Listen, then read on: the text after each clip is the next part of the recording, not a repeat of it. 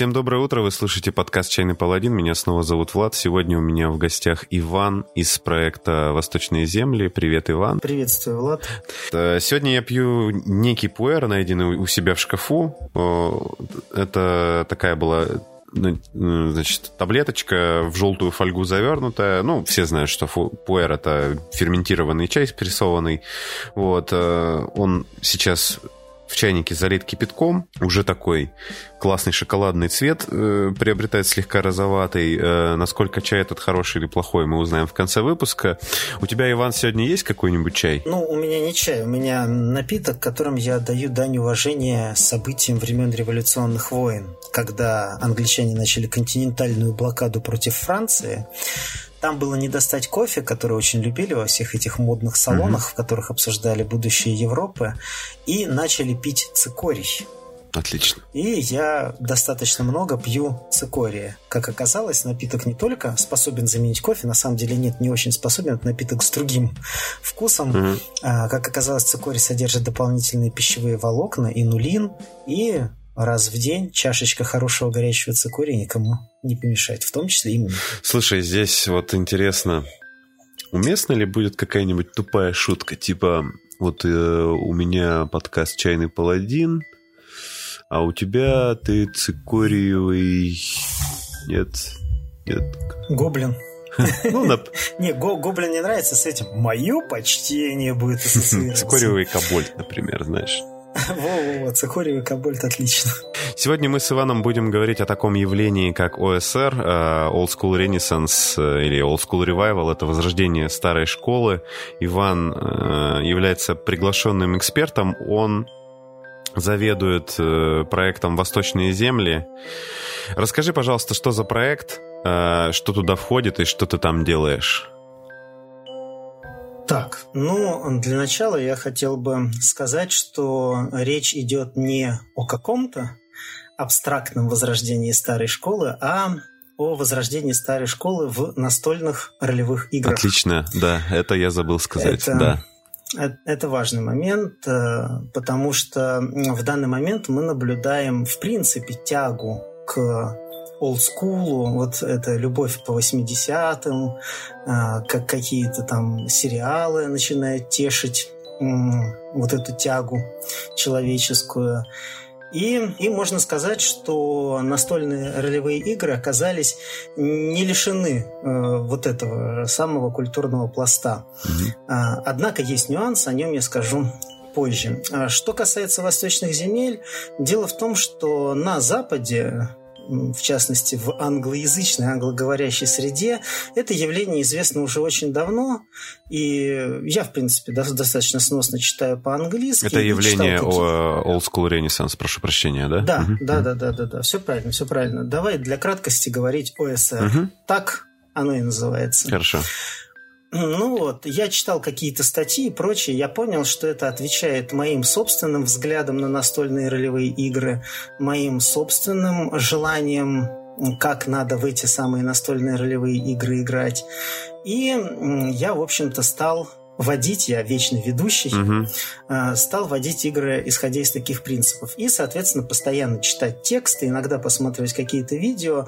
Но было одно обстоятельство. Каким бы хорошим и качественным не был тот или иной теоретический текст, а, все равно продираться через чужой язык было сложно. Угу. И я вот в 2016, в 2017 годах начал писать точно такие же тексты. То есть буквально мой блог был калькой.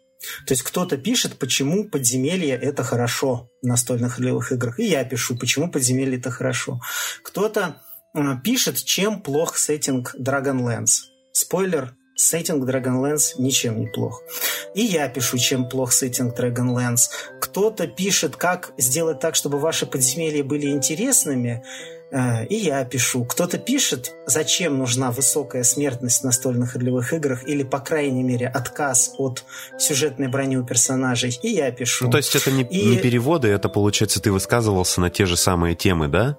Да, я угу. высказывался на те же самые темы, ну и это можно сказать так, что это в философском смысле переводы. То есть я прочитал, грубо говоря, 50 статей угу. и скомпилировал их в некоторое свое видео. Угу. То есть я практически уверен, что у моих любимых западных известных блогеров, там Monsters and Manuals или Грагнардия, можно найти текст, который вот практически полностью такой же, как и мой собственный текст. Это не потому, что я прямо переводил, а потому что я тогда был под огромным впечатлением от этого всего.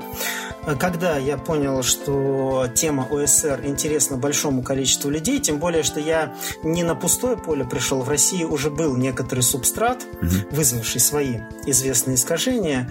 А, я увидел, что это интересно большому количеству людей, появился паблик ВКонтакте, потом постепенно канал на Ютубе, потом, наконец, сбылось мое желание, я стал читать чужие тексты на родном языке, потому что появились другие блогеры, высказывающиеся на ту же тему. Uh-huh. Ну и, соответственно, сейчас у нас там и фензин, и русскоязычные модули там, и все на свете. Вообще, ну, в общем, хорошо вот, зажили, да, уже, можно сказать?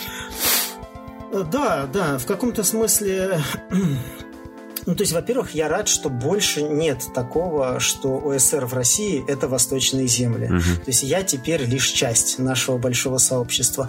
Но, с другой стороны, когда я говорю большое, я говорю, наверное, по сравнению с там, четырьмя годами ранее, потому что в какой-то степени ОСР все еще остается андеграундом, ну и, как любят шутить сами ОСРщики, арт-панком, таким сообществом самоделкиных, которые в любом случае всегда будут в меньшинстве. Вот, кстати, по поводу арт-панка. Здесь, э, чтобы уж далеко не ходить, или будет лучше, не знаю, когда этот вопрос задать. Наверное, попозже. Ну, слушай, ну, для того, чтобы арт-панк оставался арт-панком, задавай вопросы по ассоциации, что в голову Смотри, приходит, а, вообще мне недавно попалась э, на глаза игра Моркборг или Мörkborg, не знаю, как правильно она там произносится по-шведски. Ну, ты, скорее всего, слышал про нее. Ее... Я именно что слышал, глубоко не погружался. Да, да. забавная штука там. Э, у них очень такой прикольный Инстаграм. Собственно, я нашел-то их в Инстаграме. Э, это прекрасное время, когда про настольные ролевые игры ты можешь узнать в Инстаграме уже. О темпор о морс. Просто она привлекла мое внимание, потому что я одно время очень активно интересовался играми Фриолиган и такой посмотрел, ну, они их издают, типа, ну и что там такое, посмотрел. И выглядит это как, э, типа, очень э, здорово иллюстрированный такой артбук с некими правилами для того, чтобы играть в настольную ролевую игру. Написано, что там, типа, ОСР, и все такое очень... Там написано, что она такая приблокованная, если вольно это переводить. Там написано Blackened, ну, то есть с сильным влиянием black metal. Видимо, как, не помню, написано ли там что-то, упоминается ли там артпанк или нет, но ты, наверное, в другом контексте его немножко упоминал, артпанк, да? Э, типа, тип, типа, типа по аналогии с киберпанком скорее. Да нет, нет, не по аналогии с киберпанком. Смотри, дело в том, что ОСР э, в, сво в своих, э, самих своих корнях, вот когда в 2008 году появилась вообще сама чеканная полная формулировка ОСР. ОСР начиналась с того, что оно обвиняющим перстом, таким кривым старческим пальцем показывало на огромные корпорации. То есть, смотрите, корпорация, не буду называть ее название, продает PDF-файлы по 30 долларов. Это вообще как так можно? Угу. Настольные ролевые игры – это хобби для людей. Ну и там еще было такое обвинение, с ним можно спорить, и даже, наверное, нужно, о том, что именно корпорации привели к тому, что многие люди играют в настольные ролевые игры, внимание, триггерно, неправильно. Oh. Ну вот, и в этом смысле ОСР изначально, изначально возникал как сообщество очень сильно ориентированное на так называемую DIY-этику, do it yourself. Uh-huh. Ну вот по-русски это очумелые ручки на этику очумелых ручек, на этику дешевых там PDF. Из спичек и желудей. Наша любимая, да, да. Да, да, да, И в этом смысле, в конечном итоге, он не мог не породить из себя такое явление, как артпанк. Mm. А артпанк, ДНД, тесно связанное с СССР явление. Патрик Стюарт, западный писатель, геймдизайнер, придумал его. Ну, практически я не буду сейчас даваться в какие-то подробности, но речь идет о том, чтобы делать игры, насыщенные контентом, не заботиться о каком-то балансе, о каком-то там супер красивом оформлении, о заработке на этом. Вот просто сделать, выкатить на гора игру уже вот готовую, плотным образом набитую всяческим, всяческим, как это сказать, необычными видами фантастики и прочее. И здесь, наверное, можно подойти вот к тому, что тебя удивило в этой приблокованности. Да-да-да, да-да. Вот именно чем вызвана вот этот, э, скажем так, э, black metal эстетика? Потому что очень часто, э, скажем так, в ногу с ОСР еще ведь шагает Dungeon Synth. Они вообще очень тесно связаны. Вот. Ну, есть, да. То есть у них, по крайней мере, эстетически они друг другу. И все вместе они тоже, типа, там где-то рядышком тусуется black metal. И вот это немножко такое выглядит как загон любителей одеваться в кожу. Насколько это вообще, типа, релевантно и насколько действительно black metal там на что-то вообще повлиял и насколько он имеет место быть вообще в этом во всем. Ну, это очень хороший вопрос. Я рад, что ты его задал, потому что он позволяет дешево указать сразу на несколько тем, которые существуют в ОСР. Первое – это те искажения, через которые он проходил в России. То есть э, до того, как у нас образовалось какое-то стабильное, более-менее единое сообщество, я не исключаю, что есть люди, тихо играющие в СССР и знать не знающие ни о каких восточных землях, СССР-синдроме и прочем, у нас все начиналось с настольной ролевой игры Lamentations of the Flame Princess, детище американского экспата, живущего в Финляндии, Джеймса Эдварда Раги IV. И интересом самого Джеймса Эдварда Раги IV был, был black metal он хорошо понимает эстетику блэк металла, культуру, ну, живет в Финляндии, я думаю, что для многих это маркер. Ну вот, э, и, собственно говоря, когда он был молодым, он издавал блокметаллический фанзин, который назывался Lamentations of the Flame Princess, в честь которого он и назвал свою настольную ролевую игру. Uh-huh. И все интересующие самого э, Джеймса Рагги э, темы перекочевали в саму игру и в великолепные модули для этой игры. И вот на просторах России еще в 2000, ну, дай бог памяти, но чуть ли не 13 году на просторах РУ РПГ-нета появились большие фанаты как игры, так и модулей для этой игры. И очень долгое время, очень долгое время, в принципе, э, Lamentations of the Flame Princess, LOTFP, uh-huh. ассоциировалась с ОСР вообще.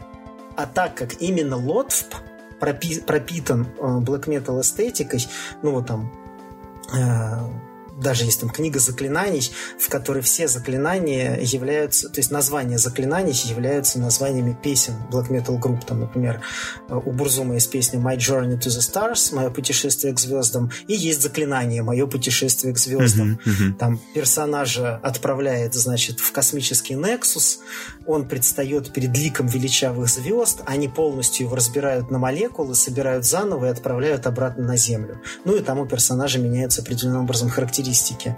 Ну, то есть, в принципе, отражает и настроение песни, и просто соответствует названию.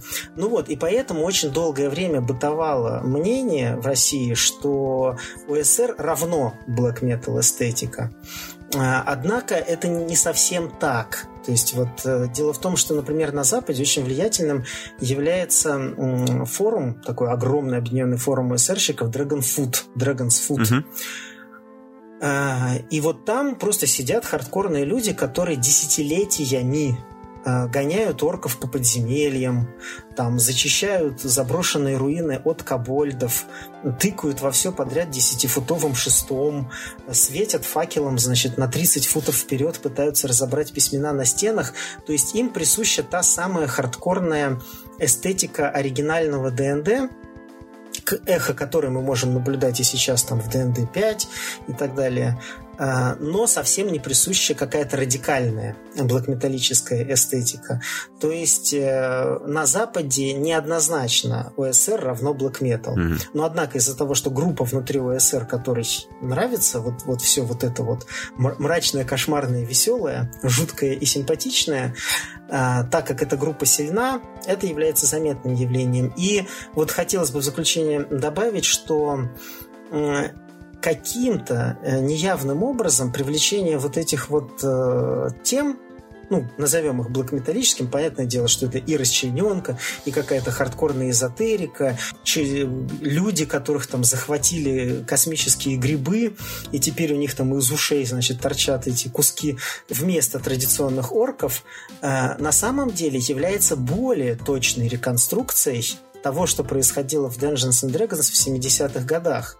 Как это не парадоксально. Потому что для 74 -го года сеттинг, в котором существуют орки, э, какие-то там драконы.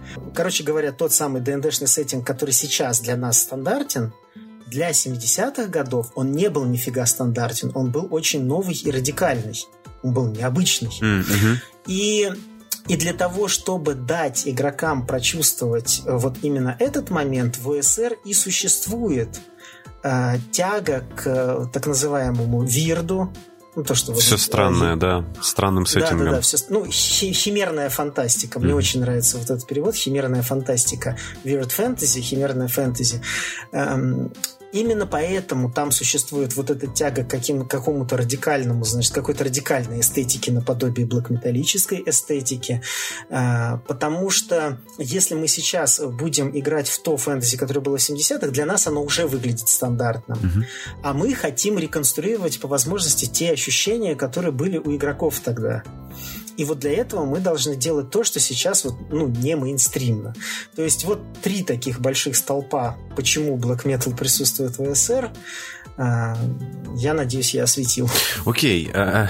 я знал, что я пожалею о том, что э, задам этот вопрос перед тем, как мы поясним с самого начала, что такое ОСР, потому что Э, мы такие сразу, типа, разобрали тот вопрос, который волнует меня больше всего. Но у нас есть люди, которые, наверное, этот подкаст рассчитан на широкую аудиторию, поэтому нам нужно... Мы сейчас въехали в... через окно, а сейчас попробуем зайти через дверь, скажем так. Значит так, ОСР — это возрождение старой школы. А, давай будем Абсолютно вводить верно. термин, то есть это, скажем так, взгляд на ролевые игры, как, э, как будто бы по-старому, да, что следует из названия. Вот. Ну, так и есть, угу. да. Имеет смысл. Да. И э, это получается желание играть в игры, э, в настольные ролевые игры, так как и, типа в них играли, ну там, вот когда они только появлялись. То есть это первые редакции Dungeons and Dragons. Э, сразу после Chainmail, наверное, какого-нибудь. То есть это что-то типа как раз 70-е, да, ты говорил? Ну, в 1974 году Свет увидела первая редакция ДНД, угу. и ОСР неявным образом исходит из предположения о том, что там остались какие-то неисчерпанные возможности, угу которые мы потеряли. То есть вот игра развивалась, вмешивались в дело большие издатели, э, люди пытались каким-то образом облегчить себе жизнь, и к 90-м годам они окончательно потеряли свой первоначальный облик. Соответственно, есть предположение, что вместе с этим изменением, развитием, угу. да, мы выплеснули, э, то есть вместе с водой из ванной мы выплеснули ребенка. Угу. И вот эта попытка найти, какого ребенка мы выплеснули, это одно из значений УСР, но в общем случае, наверное, самое основное. Как так получилось, что э, это ведь э, выходит так, что люди додумались облачить вот все эти идеи в целое движение, да? Это же, по сути, получается как исследование настольных ролевых игр, как феномена такого исследования истории настольных ролевых игр, да? То есть есть люди, да, которые, типа, научные работы пишут об этом, или, или как, как так получилось? Э, откуда они взялись, эти люди? То есть где они тусуются, и откуда там пошел первый такой э, всплеск интереса ну, к этому? Я скажу широко. Во-первых, я еще и занимаюсь историей, философией игр, в частности настольных ролевых игр. Как это ни парадоксально, по истории настольных ролевых игр серьезных научных работ нет. Угу. научные работы по настольным ролевым играм чаще всего перекрывают такое явление, как иммерсия, погружение. Ну, есть и другие серьезные социологические исследования, в частности, что заставляет людей играть, почему в таком социальном хобби, как настольные ролевые игры, часто бывают люди асоциальные, как там возникает так называемый geek fallacies и так далее. А если вернуться к твоему вопросу, то у нас есть люди, которые тогда играли. во-первых, у нас долгое время были живы Гэри Гигакс и Дэйв Арнесон. Угу. Мы могли видеть, как они играют. Тим Каск оставил подробные воспоминания. Это ремарка для слушателей, которые немножко не в теме. Гэри Гигакс — это тот дядя, который придумал ДНД. На всякий случай. Да, вот как, как раз мои изыскания привели к тому, что Дэйв Арнесон виновен э, в том, что у нас есть такое хобби гораздо сильнее, чем Гэри Гигакс, но, тем не менее, Гэри Гигакс велик, потрясающий, он всегда играл как надо. Угу. Ну вот, и плюс есть люди, которые э, в те времена играли, будучи молодыми людьми, или уже достаточно взрослыми. Ну, например, тот же самый Джеймс Эдвард Раги IV играл, когда ему там 8 лет было, или 12, не помню. А есть такой дядечка Джеймс Малежевский, который играл, ну, уже таким осознанным подростком, и он оставил тоже подробные воспоминания, размышления а в 2008 году завел свой большой блог. И вот здесь как раз можно, наверное, ответить на вопрос, откуда взялась необходимость реконструкции. А, несмотря на то, что УСР дает много разных изменений в устоявшиеся практики игры. Лично я, лично я считаю, что изначально такой вот очумелый поиск других способов играть в настольные ролевые игры э, был связан с тем, что было засилье игр со сценарной структурой. Угу.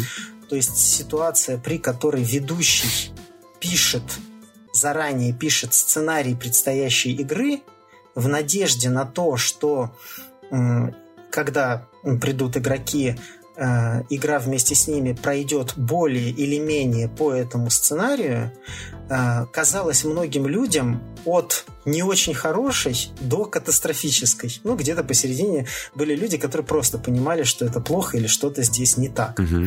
Ну, насколько это плохо, не нам судить. Я думаю, что это один из нормальных способов играть настольные ролевые игры.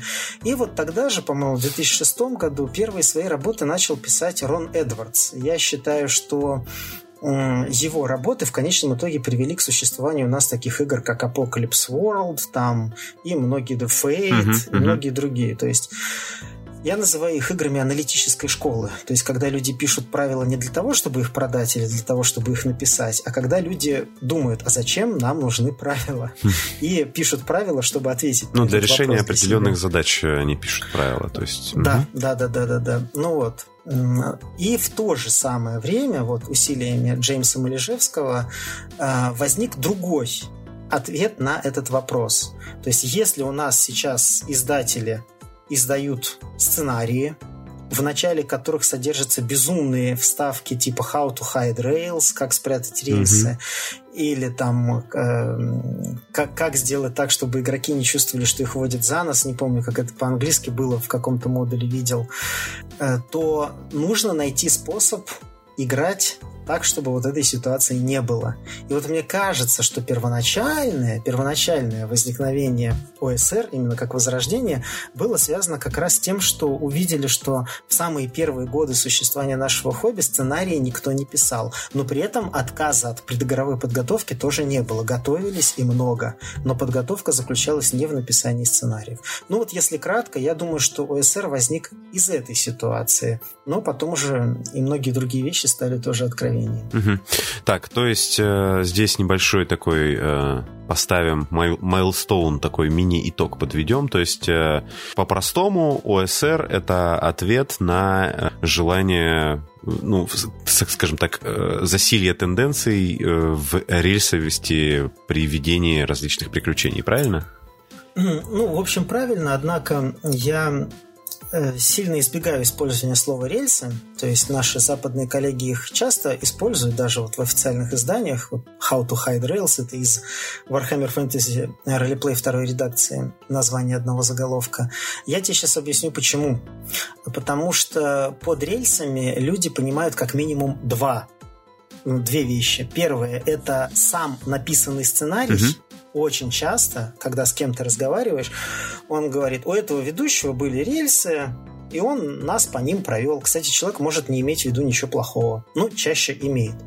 А, и второе – это действия ведущего, связанные с тем, чтобы направить игроков на этот сценарий. То есть говорят ту же самую фразу, у ведущего были сплошные рельсы, но имеют в виду не написанный сценарий, а, а то, что делал ведущий. То есть ведущий, мы идем в порт, садимся на корабль и уплываем на другой континент. Он говорит, в порту стоят тролли и бьют вас дубинками по голове, пока вы не вернетесь в дом бургомистра, mm-hmm. чтобы очистить подвал от крыс. И, и тогда как бы говорят, что вот это, это были рельсы. Поэтому я предпочитаю использовать слово сценарий или в таких более глубоких работах, аналитических, использовать слово сюжет-план. То есть существующий заранее сюжет. Ну, в общем, да. Э, я считаю, что изначально ОСР возник как попытка ответить на вопрос, а как можно играть еще? но не ограничился этим. Свою, свои пять копеек мое сугубо странное мнение вставлю. Сам я тоже, не знаю, тоже не тоже, но ничего против э, прописанных сценариев не имею. Все Главное, чтобы все понимали, чего ожидать. Все заранее должны договориться и понимать, что это будет игра по сценарию, скажем так. Э, да, это даже имеет умное название партиципационизм. То есть от слова part, когда каждый участник игры понимает, что он является частью заранее заготовленного действия. Угу. Именно поэтому сам по себе абзац How to hide rails, как спрятать рельсы, он безумен. То есть э, в самом нем содержится противоречие описание заранее той абсурдной ситуации, при которой игрокам как бы говорится о том, что у вас есть возможность сделать что угодно, угу. но такой возможности но, нет. О... Но если все знают... Он да. в некотором смысле абсурдный, но с другой стороны это же всегда э, некоторое такой договор с собой, да, ты же, ну, прекрасно осознаешь, ну, чтобы, скажем так, чтобы себе обеспечить иммерсивность, тебе нужно кое, на кое на какие условности пойти. То есть, э, и в этом смысле ты же понимаешь, что, допустим, мастер ведет тебя по рельсам, но так ли сильно, ну или по сценарию, если угодно, так ли сильно от этого тебе будет э, скучнее, хуже ты проведешь время за столом, если он это делает просто великолепно. То есть... Э, а, вот здесь очень хорошо мы прям спасибо тебе особенно э, за обеспечить иммерсивность. А, большая группа предубеждений, которая разбила ОСР, это а, ценности которые игровая группа ожидает от настольной ролевой игры. И вот, например, стало понятно, когда мы увидели, что есть другие способы играть настольные ролевые игры, что, например, обеспечение иммерсивности угу. или, например, актерская стойка за игровым столом. Под актерской стойкой я имею в виду именно, что говорение там с придыханием, там, заняв характерную позу, угу. которую занимает да, этот персонаж. С имитацией голоса, является... там, как положено, да? Да, да, да, да, да, да, да. Там Прищурившись, э, Джек сообщает вам, знаете, за 15 желтяков в день я буду служить вам верой и правдой и не поверну меч против своих нанимателей. Ну вот, э, ОСР показал, что такие вещи являются ценностями, если мы их ценностями назначаем. Сами по себе они не обязательны для настольной э, ролевой игры. То есть вот иммерсия, э, вот это актерство, угу специально не употребляю слово «отыгрыш», а, и даже сюжет, неважно какой, не являются ценностями. Это вот второе большое достижение ОСР, которое тоже ценно. То есть ОСР рассматривает настольную ролевую игру как игру. То есть в словосочетании настольная ролевая игра важны все три слова. Uh-huh. То есть слово настольное позволяет отличить от форумной или от игры живого действия. Во времена моей молодости говорили полевой игры. Uh-huh. Слово ролевая тоже что-то, безусловно, обозначает, но ключевым словом атрибуцией, которой является и настольная ролевая, является слово «игра».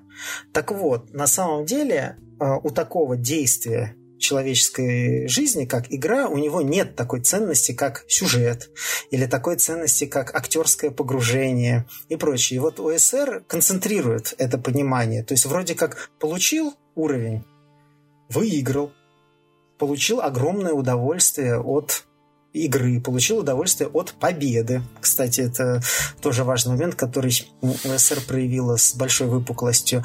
А погиб твой персонаж, и ты создаешь персонажа заново, ну, вроде как проиграл, вроде как в, в монополию проиграл. Отсюда вот все шуточки о том, что до третьего уровня персонажам имя не даем, чтобы не привязываться и все такое. Давай э, здесь мы очень много, наверное, уже озвучили, но здесь формализируем немножко. Давай вот здесь само по себе ОСР, скажем так, это сами по себе игры или это несколько... Из того, что ты говоришь, понятно, что это скорее некая философия взгляда на то, как играть в настольные ролевые игры. Вот. Ну, во-первых, вот что из этого ОСР прежде всего? Наверное, здесь вот нужно дать ответ на этот вопрос. Смотри, очень хорошо. Да, ОСР это много чего, это и философия. Я считаю, что это в первую очередь сообщество, угу. исповедующее одинаковые ценности. Однако можно сказать, что ОСР это принципы, которые необходимо соблюдать за игровым столом, или можно соблюдать за игровым столом. А для кого-то ОСР это вообще рекламный бренд типа, очень много людей любят УСР, наклею-ка я на книжку УСР, угу. три буквы, и она будет лучше продаваться. Ну вот. И э, я, вместе я... с диском какой-нибудь black metal группы. И футболкой да, да, да. с нечитаемым названием. Ну, вот, а, а если ответить на вопрос, что главное, ну вот, наверное, главное, я выделяю следующие вещи. Первое, отказ от подготовки к игре, связанной с написанием сюжета. Угу. Второе, э, это то, что правила игры представляют собой не модель описания выдуманной реальности, угу. то есть в правилах игры для нас не так важно, там бьет длинный меч на d8 и кинжал на d4.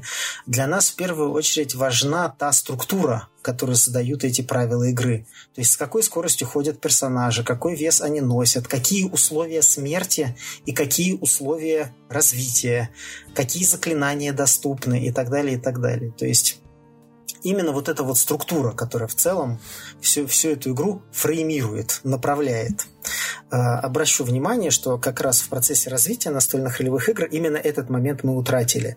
То есть очень многие правила игр, то есть там Savage Worlds, там D&D 3.5 и так далее, по сути дела представляли из себя мета-язык для описания игровой реальности. Угу, оцифровку а когда... некоторую, да. Да, да, да, да, да. А когда возникал вопрос, а как играть, говорили, ну, найдите, в общем-то, тех, кто уже умеет играть настольные ролевые игры, они вам объяснят. То есть в начале каждой книги был пример игры. Угу. А, а, ну, немножко не то ДНД, которое вот в 70-х годах было. Там свои нюансы, она вообще плохо читаемая и труднопонимаемая была. Но вот э, 81 -го года редакция Тома Молдвея, так называемая редакция BX, представляла собой уникальную игру, которая сама себя объясняла. То есть э, было написано, что каждые там 60 минут горит факел, за 10 минут персонажи могут пройти на 120 футов. И внезапно, тут же, да, казалось бы, в, в книге правил. Каждый второй ход ведущий кидает кубик на появление случайных монстров. Угу. Когда появляется случайный монстр, ведущий должен понимать, что это за монстры, откуда они пришли. То есть все вот это было смешано. Не было такого, что вот эта книга для игрока, это для ведущего. Угу. А все это одновременно являлось правилами игры. Это вот вторая вещь, то есть то, что игра имеет структуру. То есть, что она является не просто моделью угу. для вот выдуманного мира, а имеет структуру. То есть у нее некоторый цикл есть, да? А, угу. Да, да, да, да, вот фактически. Ну вот, ну и наконец третье, оно более общее, включает в себя все остальное, то, что это именно игра то, что да, настольная ролевая игра, она уникальна. То есть, например, ее правила могут э, подвергаться разным интерпретациям в зависимости от того, что произошло в игровом пространстве, в так называемом общем воображаемом пространстве. Это отличает настольную ролевую игру от, например, игры настольной. То есть вот mm-hmm. мы с тобой, если играем в шахматы, ну, да, да, там правила не это... меняются.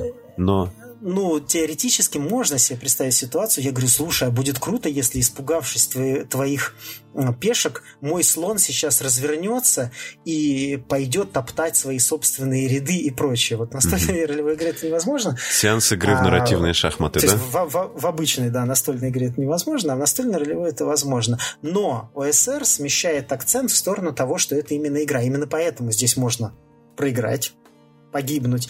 Но именно из-за этого здесь, здесь столь сильно чувство победы, столь сильно удовольствие. То есть э, на моих глазах люди, которые еще два месяца назад говорили, уйду я, короче, из настольных ролевых игр, угу.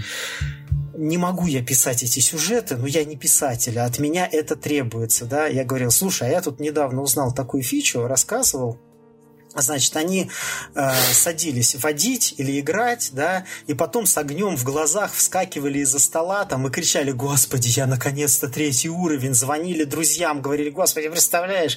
То есть э, те эмоции, которых очень давно у них не было во время настольной ролевой игры, возникали. Итак, три вещи. Первое. Отказ от подготовки к игре, связанный с э, написанием предста- сюжета предстоящей игры. Mm-hmm. Второе – восприятие игры именно как игры. И третье, следует из второго, это отказ от понимания книги правил как языка для э, разметки игровой реальности, а восприятие ее именно как книги правил игры. Вот так. Давай попробуем э, вот здесь два вопроса, которые вот э, я сейчас частично опираюсь на наш план, но вообще эти два вопроса меня наиболее сильно заинтересовали. Первое, наверное, про структуру игры. То есть я правильно понимаю, что типичная партия в ОСР игру имеет жесткую структуру. Или... Ну, пож- пожалуй, имеет смысл эта фраза, да. Да, то да. есть э, ну, насколько она жесткая и в чем эта структура заключается, вот э, какой-нибудь или пример, или каким-то... Здесь для слушателей, э, наверное, во-первых, я хочу попросить прощения за то, что таким нердистым получается подкаст, просто несет меня во всякие дебри. Э, вот, теперь что касается примера. Первое. А, чаще всего, а, когда мы играем в ОСР, мы используем ретроклон, то есть клон одной из ранних редакций ДНД. Почему возникло явление ретроклона, а, об этом могу сказать кратко. Долгое время лицензия принадлежала Wizard of the Coast. Они ни в каком виде не продавались в старой редакции ДНД. Mm-hmm. Тем, кто хотел играть в ОСР, хотелось попробовать именно старую редакцию ДНД, и тогда люди, используя лицензию ОГЛ, просто переписали своими словами с другой версткой, угу. и возникло вот такое понятие, как ретроклон. Сейчас уже на самом деле не так актуально, потому что все эти книги легально можно достать. Соответственно, чаще всего эти старые игры регламентируют следующие вещи – во-первых, случайное создание персонажа. Это важный элемент игрового цикла. Причем быстрое создание персонажа. То есть вам, с одной стороны, не надо как-то распределять пункты между характеристиками, выбирать умения. Умений там вообще нет. Угу с одной стороны. С, с другой стороны, вам не надо писать многостраничную квенту чаще всего, потому что то есть, не надо никакой предыстории вашему персонажу. То есть, если вы напишете, что там его родители отправили его там в мемориальную военную академию, из которой он выпустился там отличным воином, или вы напишете классического э, воина-мстителя, у которого враги сожгли родную хату, за, зачем вам это надо? Когда вы можете умереть, уже в первой случайной встрече. То есть это первый момент. Второй момент. Вы достаточно жестко ограничены весом переносимого снаряжения. И на это имеет смысл обращать внимание. Третье. Вы голодаете и хотите пить. Причем не так, что Господи, меня мучает жажда, а это кон- усталость, это конкретная игромеханическая характеристика, которая накладывает на вас большие штрафы. Далее. Если играть достаточно строго по одному из этих ретроклонов, то у ведущего в начале практически нет никакого выбора, кроме как поставить вас в ситуацию подземелья. Вы стоите перед входом в подземелье, про которое каждый из вас слышал что-то. Ну и дальше там табличка слухов. Ты, ты слышал, что там можно найти меч-кладенец, ты слышал, что там можно найти к, книгу заклинаний того мага, который выстроил это подземелье, а ты слышал, что там есть самоцвет размером с голову младенца с голову младенца. Ну вот. Ну почему? Может быть, размером с одетого младенца там есть. Ну, да, да, да, да. Ну вот, далее ведущий начинает достаточно строго следовать тому, что написано в книге правил. То есть, так, ребята, у вас сколько при себе снаряжения? а, столько, значит, вы двигаетесь не со скоростью 120 футов в 10 минут, а со скоростью 90 футов в 10 минут. Значит, вы идете там вперед по коридору, он изгибается, слева там дверь э, закрытая, тяжелая, а коридор продолжается впрямь. Что делаете? Ну, идем прямо. Угу. Нет, говорит один из них, не хочу идти прямо, хочу пойти налево. Ведущий, а ты нарисуй нам, как это выглядит. А ведущий скажет, а вот не нарисую. Тут в книге правил прямо написано, что один из игроков может взять на себя ответственность рисовать. Угу.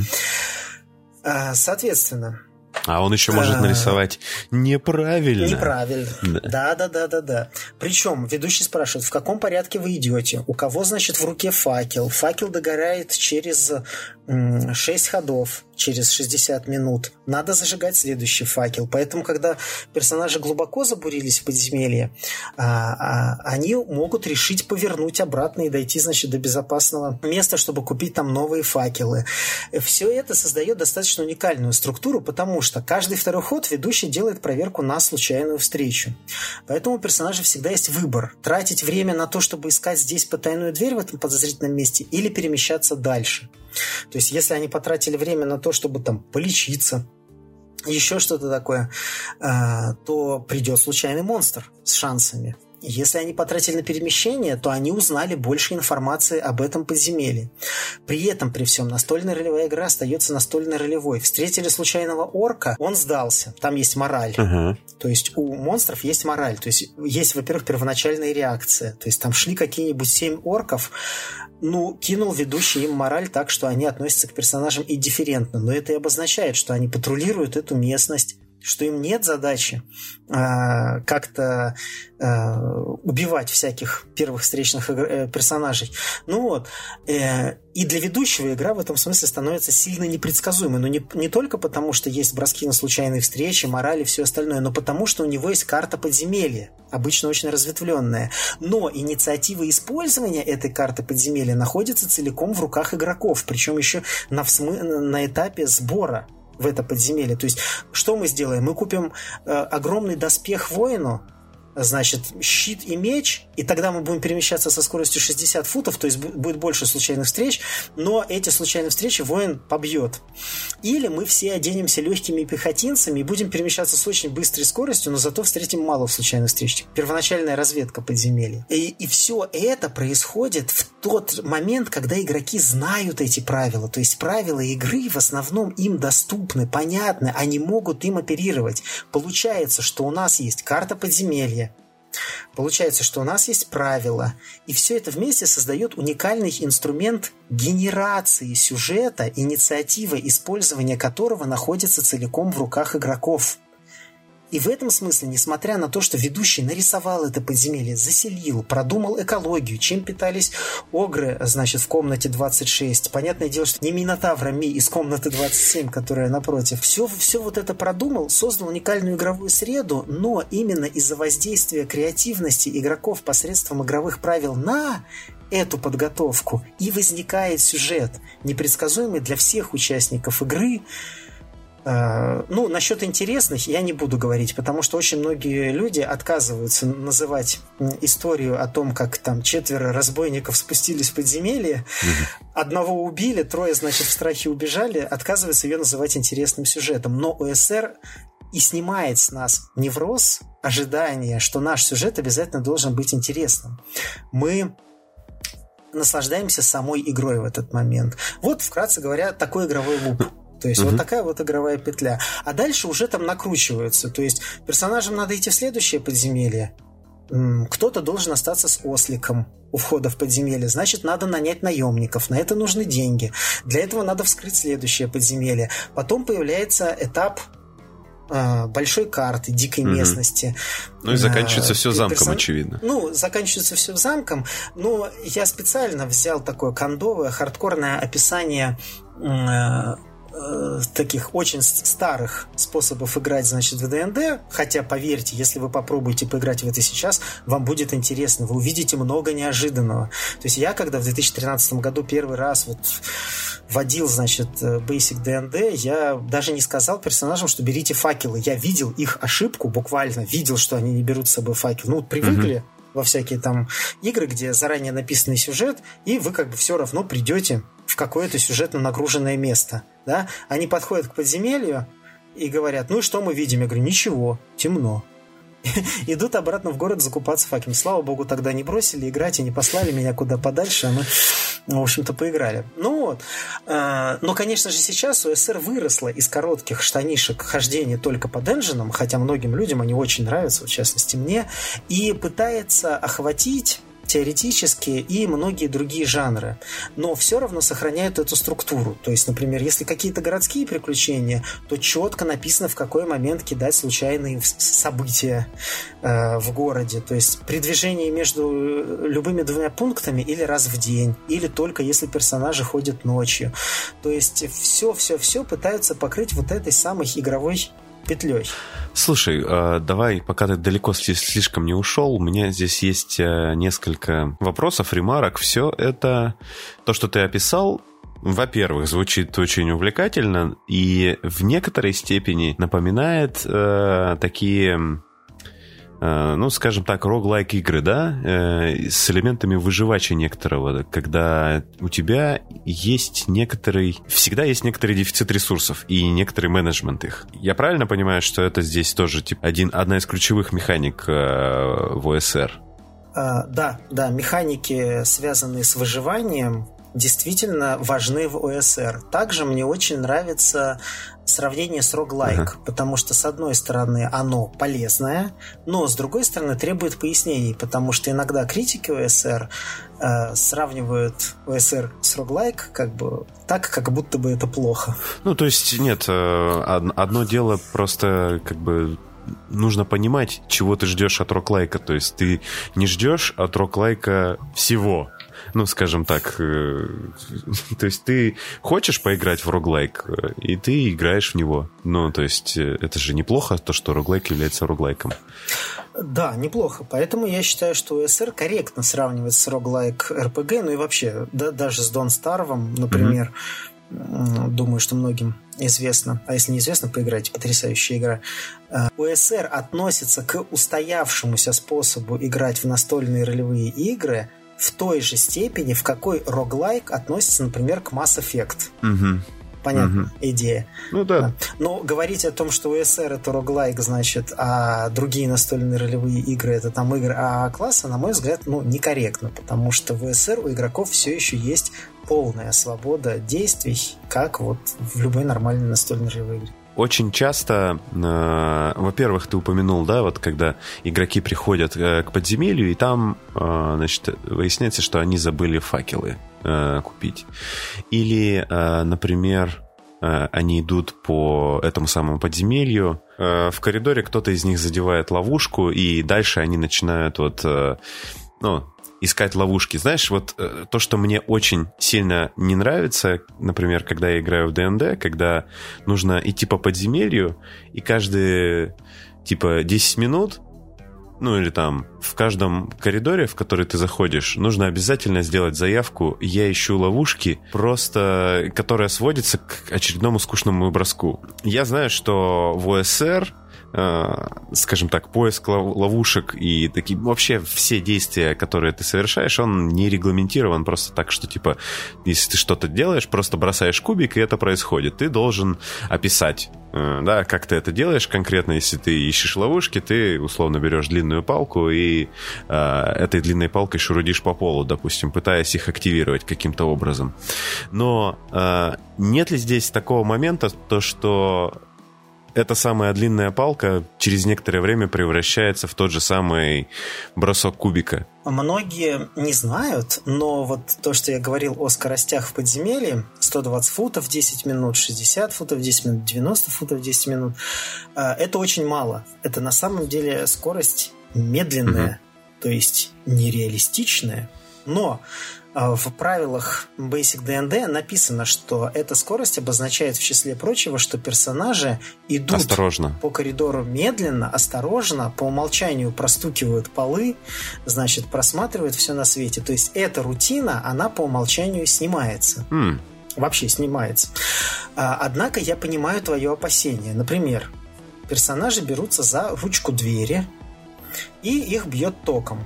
После этого момента они начинают все ручки двери открывать следующим образом. Накидывать на них петлю из веревки и открывать, дергая за эту веревочку. Угу. Ну или толкая палочкой. Ну да. Э, я эти, я эти опасения понимаю. Однако, в первый раз, когда только начинаешь, ты как ведущий способен предоставить игрокам интересный челлендж. Таким образом. То есть показать им, что вот бывают такие ловушки, посмотреть вообще догадаются они или нет, но затем это становится рутиной, и ты, как ведущий, оказываешься не способен предоставить игрокам интересный челлендж. Но в ОСР предполагается, что э, механика, то есть игра, основанная на разрешении челленджей, является, то есть вызовов, препятствий, является основой всего. И именно поэтому здесь, то, что ты упомянул, э, происходит отказ от вот таких вот бросков то есть ведущий. Это мой Барт, очень красноречив, и он умеет убеждать э, стражников, а не я. Uh-huh. Ведущий. Это мой вор, умеет простукивать стены, а не я. Да, умеет. И воины, и эльфы, кто угодно умеет простукивать стены. Это включено в ваше медленное перемещение. Но, когда действие для вашего персонажа оказывается экстраординарным, а не рутинным, тогда давайте используем принцип ОСР, концентрация на умениях игрока, а не навыках персонажа. То есть э, ведущий, я хочу осмотреть в этой комнате пол, чтобы найти что-нибудь интересненькое. Важно не кинуть поиск, а важно сказать, ну, вроде бы пол, на нем два стула, больше ничего в этой комнате нету.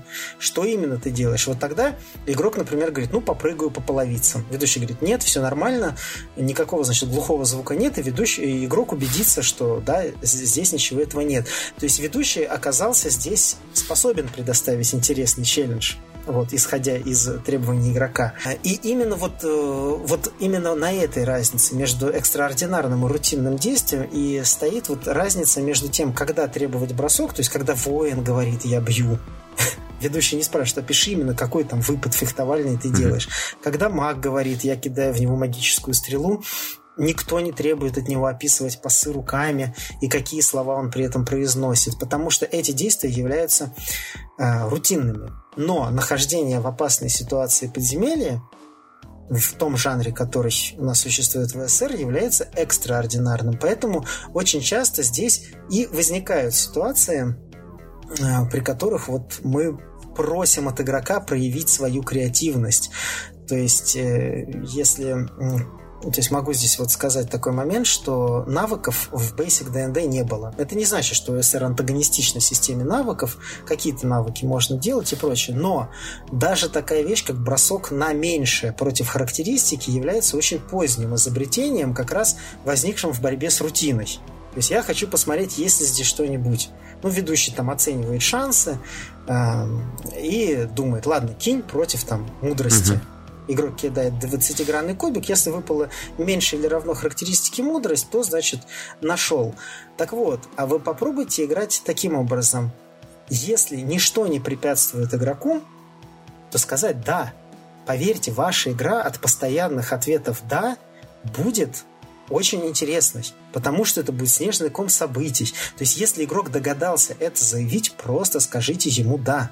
У тебя получилось. Но если вам кажется, что вы здесь не способны оценить как-то шансы адекватные и прочее, спросите у игрока, что именно он делает. Понятное дело, что в каком-нибудь там хэви рульной системе, в которой есть навык прыжков, там, о, ладно, прыжки это немножко отдельная ситуация, в которой действительно есть навык там disable device там и прочее. И у игрока есть моральное требование сказать, ну, это мой персонаж умеет, я не зря вкладывался в эти навыки, поинты тратил.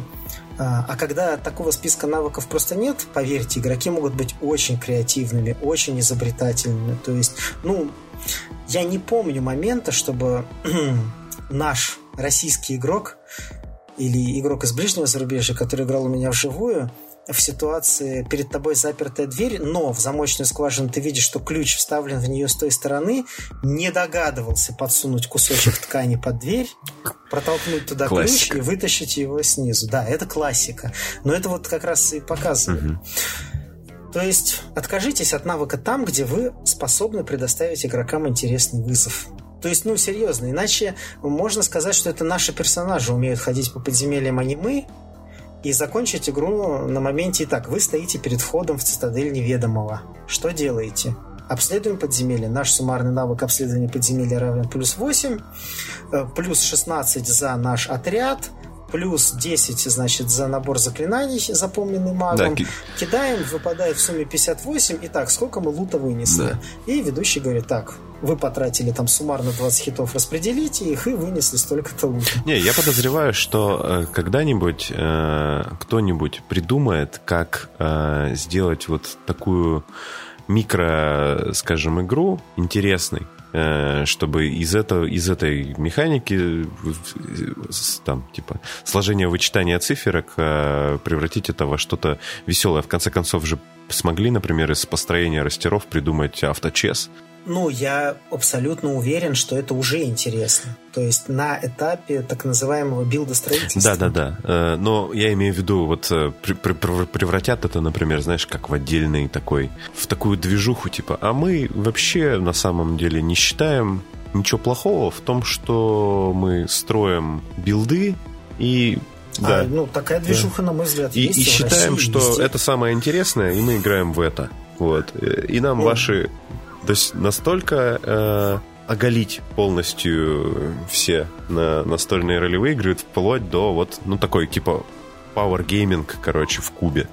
Ну, Power Gaming, то есть, на мой взгляд, вот было такое сообщество в России, сейчас, наверное, про него, особенно из широкой аудитории слушателей, мало кто знает, э, УР ДНД. Вот это был Power Gaming в чистом виде, однако люди не сторонились там элементов актерской игры, там и интересные истории, возникающие в результате игры, но это было такое самое настоящее сообщество, которое там, если ты на втором уровне выдаешь там меньше 52 урона, значит, как бы тебе с нами, в общем-то, делать нечего. И это касалось касалось в том числе и навыков. То есть, ребята, подскажите feat на вора, чтобы, значит, в, э, плюс 30 на третьем уровне минимум к открытию замков. И это нормально. Это абсолютно нормально. Ты упомянул модули, э, то есть, в принципе, любой ролевик, наверное, понимает, что модуль это, типа, ну как, типа заранее написанное приключение, да? Всем это, этот термин знаком. И тем не менее, чем, скажем, модуль для OSR будет отличаться от э, модуля игры, которая этой философии не следует? Так, ну, в OSR у него, во-первых, есть просто обращенное внимание на то, что по какой-то причине первые приключения а, назывались модулями. Угу. То есть интересно, почему это вообще возникло такое слово dungeon модуль. Более того, были попытки у отдельных компаний не у TSR писать Dungeon модуль, Wilderness модуль, mm даже, по-моему, где-то прятался City модуль. То есть почему? Почему не возникло слово Adventure? Ну да, кстати. А, однако, однако слово очень быстро испортилось, потому что в ADND второй редакции все еще продолжало использоваться слово модуль, но на деле а, они качественно очень сильно отличались от тех модулей, которые были вот в 70-х, начале 80-х для, для ДНД. То есть это уже была просто традиция использования слова компании TSR. А, когда Wizard of the Coast приобрели права и стали издавать D&D 3, 3.5, они уже начали во все использовать слово «приключение». А, я думаю, что слово модуль используется, ну, во-первых, по старинке, во-первых, по старинке, а во-вторых, все-таки, чтобы обозначить некоторую разницу между сценарием и тем другим типом подготовки к игре, который предполагает ОСР. То есть из сказанного ранее в этом подкасте можно понять, что подготовка ведущего к игре а, в идеологии ОСР заключается в создании интерактивной среды игровой среды, в которую будет интересно исследовать. Ну, на мой взгляд, слово «интересно» здесь является лишним. То есть, как мне кажется, ее всегда будет интересно исследовать, какая бы она ни была, потому что она ну, неизбежно заживет по каким-то интересным и познаваемым законам.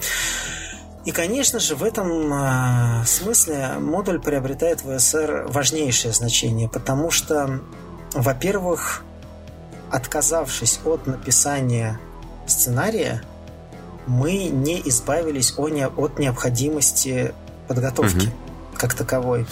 И ее бывает достаточно много. То есть даже там 20-комнатное приключение написать бывает достаточно тяжело. То есть заполнить эти комнаты логичным образом, составить таблицу слухов, придумать что-нибудь эдакое, есть советы, как написать хороший dungeon модуль. Есть игровые группы, которые, которых, в общем-то, устраивают случайным образом созданные подземелья э, с тем замечанием, что на игре вот механизм рационализации, то есть объяснение, а откуда, откуда здесь взялись эти хоп-гоблины, приводит к каким-то интересным последствиям, потому что ну, для человека просто некомфортно находиться в состоянии вот необъясненной неопределенности. Поэтому все, придумывают потом какую-нибудь цитадель Хубоблина и так далее. Но тем не менее подготовки много. Поэтому очень ценятся кем-то заранее написанные модули, э, регионы, для исследования и прочее, прочее. Тем более, что авторы очень креативные э, бывают, потому что всякое, конечно, бывает. Эм, и вот э, в этом смысле модуль становится очень важным явлением. То есть, с одной стороны, на плечи ведущего ложится несколько другая подготовка. Угу. Ребята, я придумал классный модуль. А с другой стороны, тем больше начинает цениться кем-то другим написанные модули, особенно если они интересны. Вот вкратце, если это так, э, ну а чем они отличаются от приключений? Опять же, я не хочу никак обижать слово приключения, потому что очень разные вещи бывают. То есть, например, та же самая Sunless Citadel для D&D 3.5 или пер... сейчас э, кто меня знает, удивятся. Первый первое приключение для Adventure Pass Pathfinderского, по-моему, Serpent Skull а, очень и очень-очень-очень хорошие вещи, которые, тем не менее, называются словом «приключение».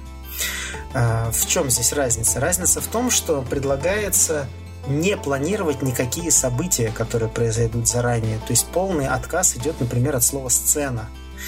То есть сцена – это события, которые произойдут с персонажами, а мы подготавливаем только интерактивную среду, внутри mm-hmm. которой могут произойти самые разные события.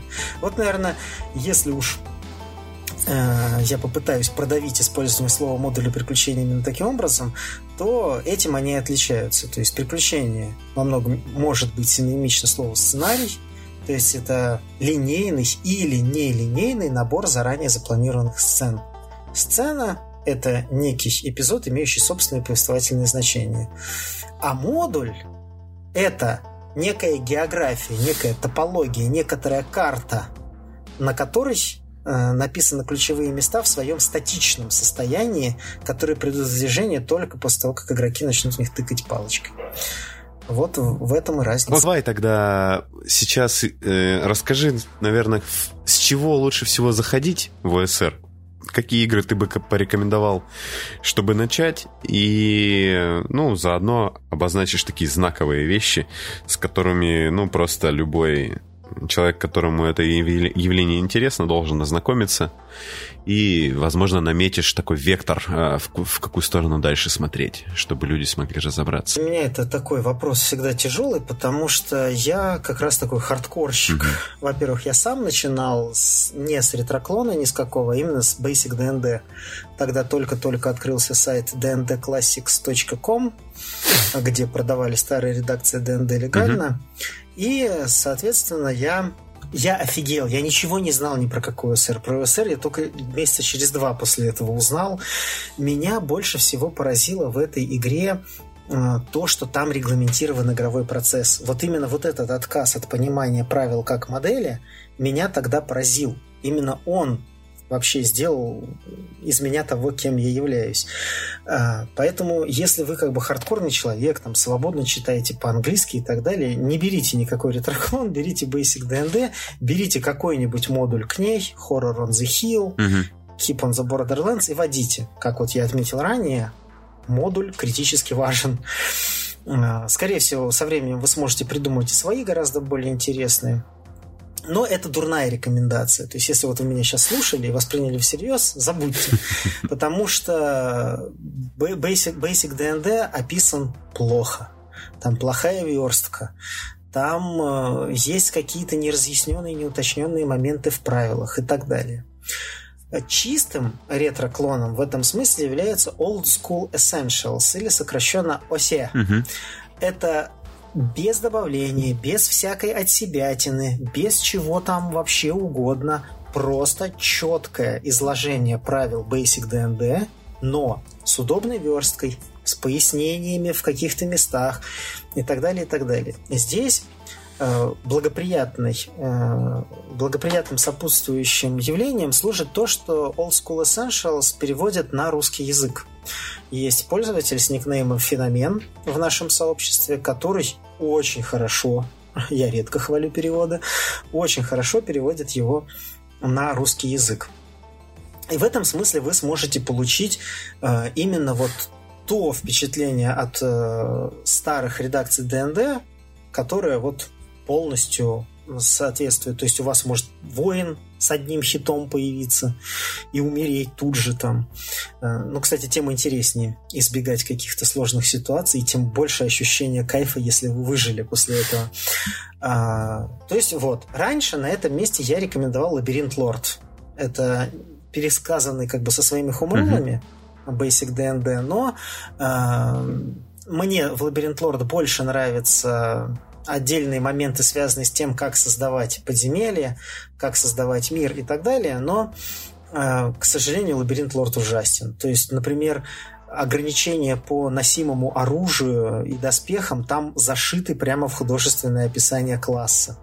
То есть буквально читай каждую буковку, там не очень верстка. Я думаю, что в смысле Лабиринт Лорд у меня синдром утенка и Old School Essentials все ваши потребности перекроют. Mm-hmm.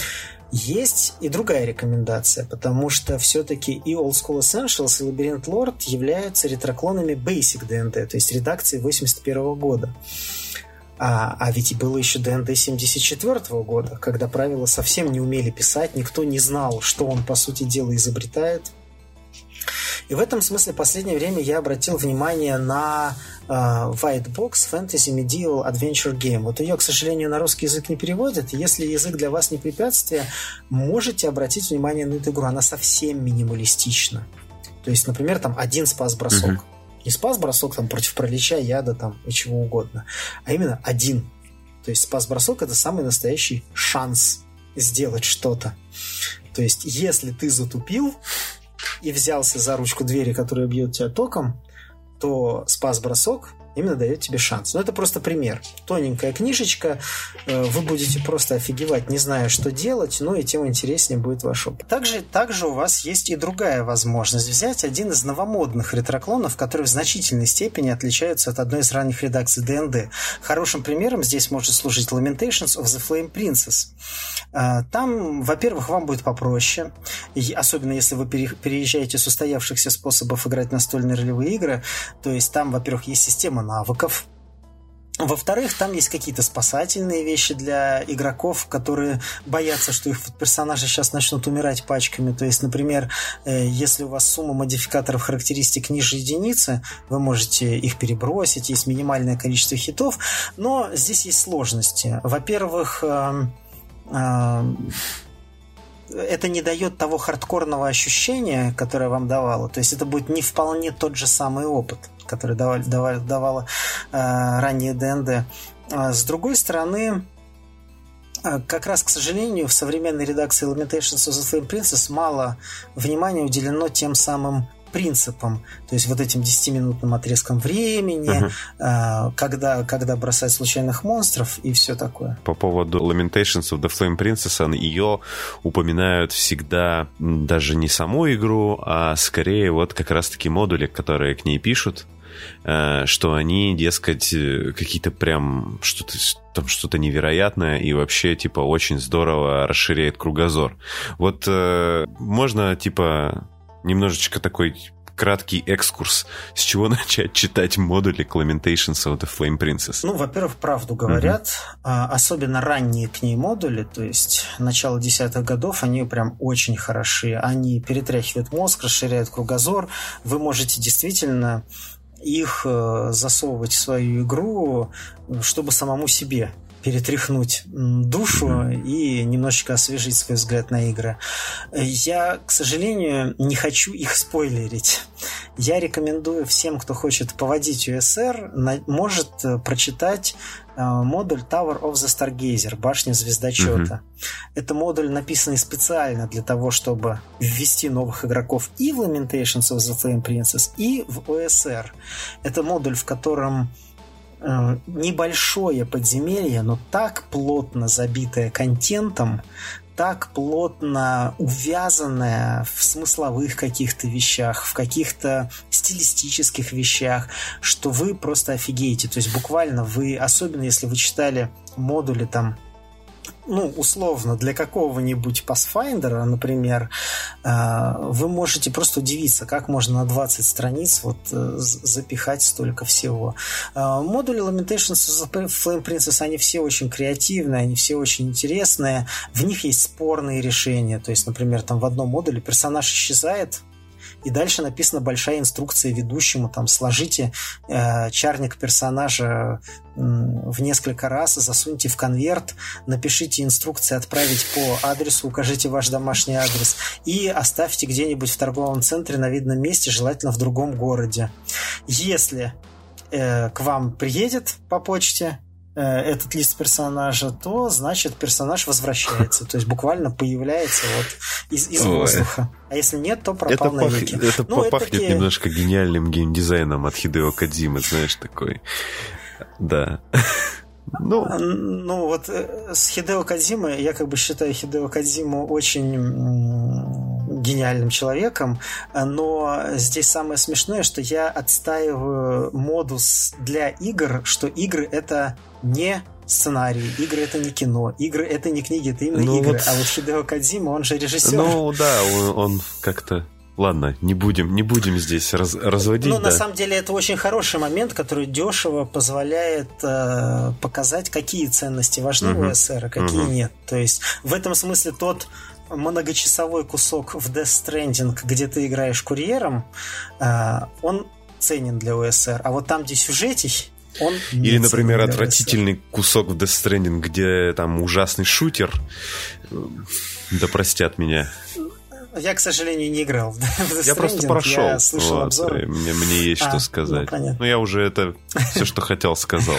А, ну, то есть, конечно, если говорить о видеоиграх, э, Rim World, Oxygen Not Included, Don't Starve, Don't Starve Together, э, Prison Architect, э, понятное дело, что всякие там Ангбады, Адомы, Dwarf Fortress и прочее, вот здесь USR. А Mass Effect это не USR. Да, в принципе, понятно. То есть, те игры, которые нам создают контекст, в котором мы сами ну, скажем так, немножечко есть э, наше агентство как игрока, то есть мы сами себе в некотором смысле придумываем Agency. Обычно мы употребляем в сообществе СССР слово агентивность. Ну да, вот я, я вообще не в курсе просто. Я слышу везде agency, я не знаю, как его принято... Э, Агентность или да. агентивность, то есть способность субъекта выступать по собственной инициативе.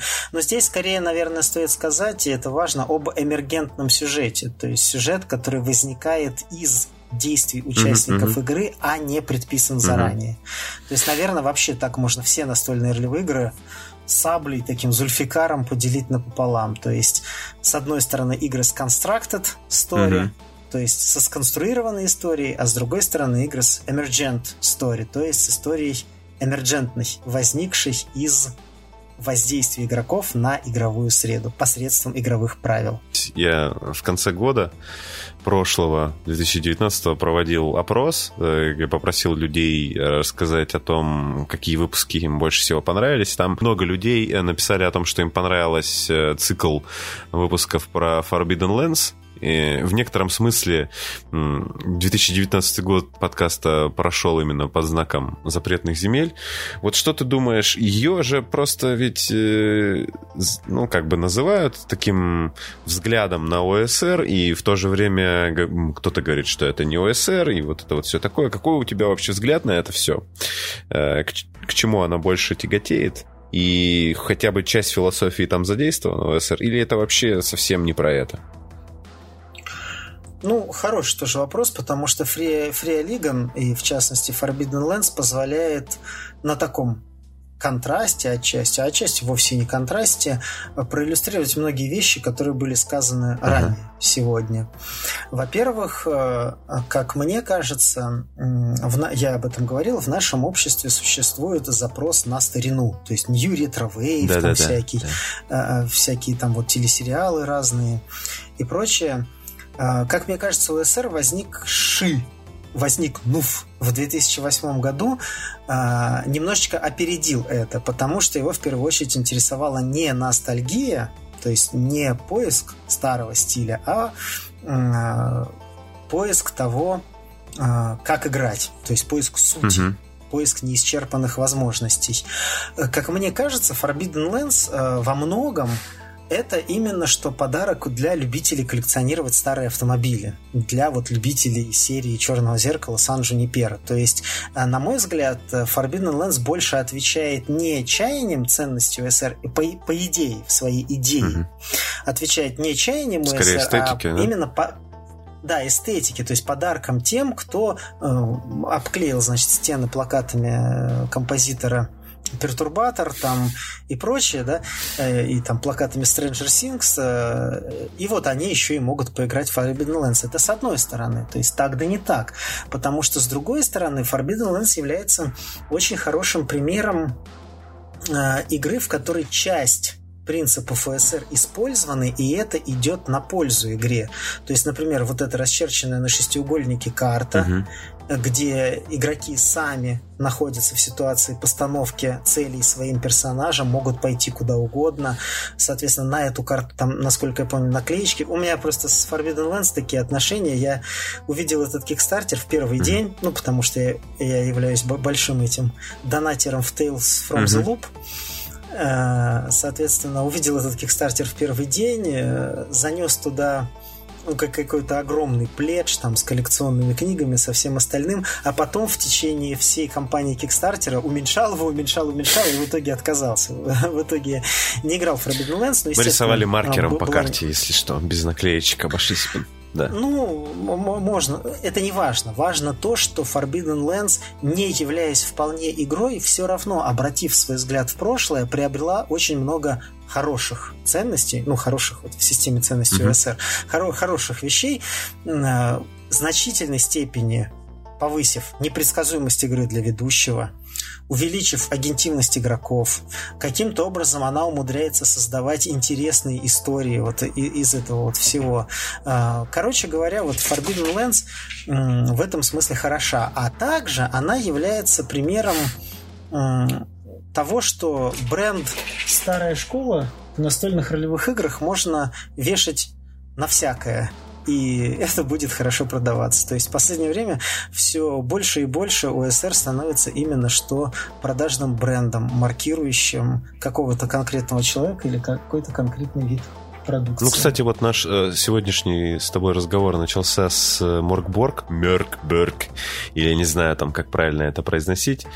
И в принципе, наверное, будет логично ее вспомнить э, ближе к концу, потому что, ну, по сути, ведь это такая вещь очень, э, скажем так, теперь у ОСР появилась некая такая очень довольно привлекательная обертка, э, которая апеллирует вкусом большого количества людей. И, ну, наверное, у жанра есть э, как минимум э, ему еще предстоит знаешь, как э, раньше было, там вот, когда ретровейв появился и все такое. Вот, э, видимо, скажем так, его расцвет, его пик популярности, ну, наверное, еще, мне кажется, будет. И, да, очень смелое заявление, но мне кажется, что, возможно, будет такой прям ревайвал, old school ревайвал, если вы понимаете, о чем я. То есть, прям будет больше и больше ну, таких как, игр как приходить. Кажется, как мне кажется, на Западе УСР в большом-большом почете. Угу. А, да у нас, в общем-то, тоже я не вижу никаких проблем. Несмотря на то, что у части УСРщиков есть такая определенная психология осажденной крепости, а, как и участие тех, кто не любит УСР, но вступает ну, с УСРщиками да, в контакт. Придут люди и все испортят, а, как всегда в моем замечательном да нет, хобби. Нет, но... в, в, в общем, на самом деле... Я считаю, вот О... мое мнение, что ни, ни одну вещь э, по-настоящему хорошую ни, популярность не испортит. А, вот. Да, и вот в этом смысле, наверное, несмотря на то, что мне там хотел сказать, не очень близкая эстетика Black Metal. На самом-то деле, конечно, дела обстоят иначе. Ну, короче говоря, мне нравится. На самом деле, я сижу сейчас в Corpse Paint, да? Не-не-не, это, это же, понимаешь, не то настоящий э, этот блэк-металлист, выглядит прилично, хорошо зарабатывает, работает в крупной международной корпорации типа Intel, и никто не знает, что он блэкарь. И вот в этом смысле, конечно, мне кажется, что СР, у него есть вот определенный такой э, защитный круг, то есть люди, которым не понравится эстетика, люди, которые пугаются слова панк и все такое. Но ведь я сам выполняю все шаги для того, чтобы увеличить популярность УСР, и поэтому все вот эти размежевания, которые, возможно, мне не очень близки. Ну да, тебе тяжелее всего вставать в антагонизм популяризации, это было бы вообще просто какая-то... Сам, ну, сам, сам, сам себя укусил, блог, как да. бы, да? Такая. Угу. Да, да, да, да. А, однако, с другой стороны, своя ниша тоже есть. Артпанк значит артпанк. Кул. Cool. Uh, я думаю, что мы на этом будем наш разговор завершать, потому что мы сделали самое важное, это посели интерес. Э, это был были очень интересные полтора часа для меня.